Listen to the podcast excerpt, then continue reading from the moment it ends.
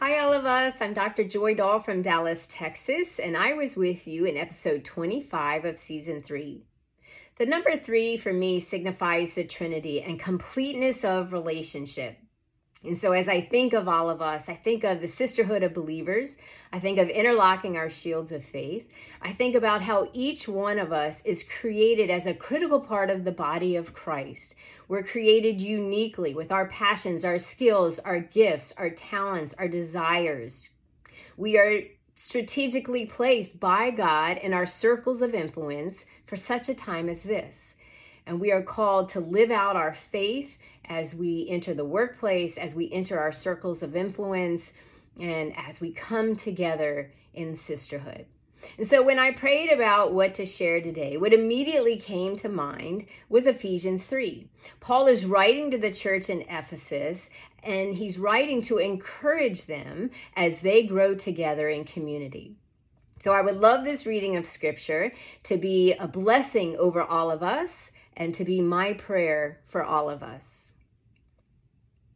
For this reason, I kneel before the Father, from whom his whole family in heaven and on earth derives its name. I pray that out of his glorious riches, he may strengthen you with power through his Spirit in your inner being, so that Christ may dwell, may have his home in your hearts through faith. And I pray that you, being rooted and established in love, may have power together with all of God's people to grasp how wide and long and high and deep is the love of Christ, and to know this love that surpasses knowledge, that you may be filled with the measure of all the fullness of God.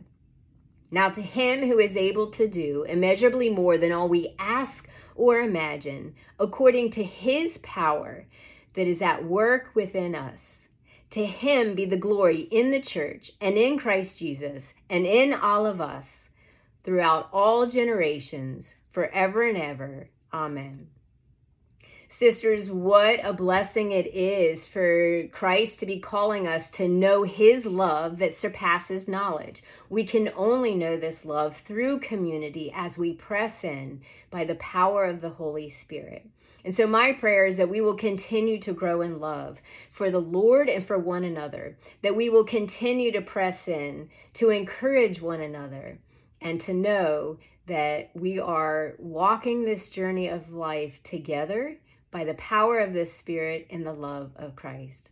So, happy birthday, all of us. I continue to pray for you, and I cannot wait to see what the Lord has in plan for this next year, and the next year, and the next year. Hope to see you soon.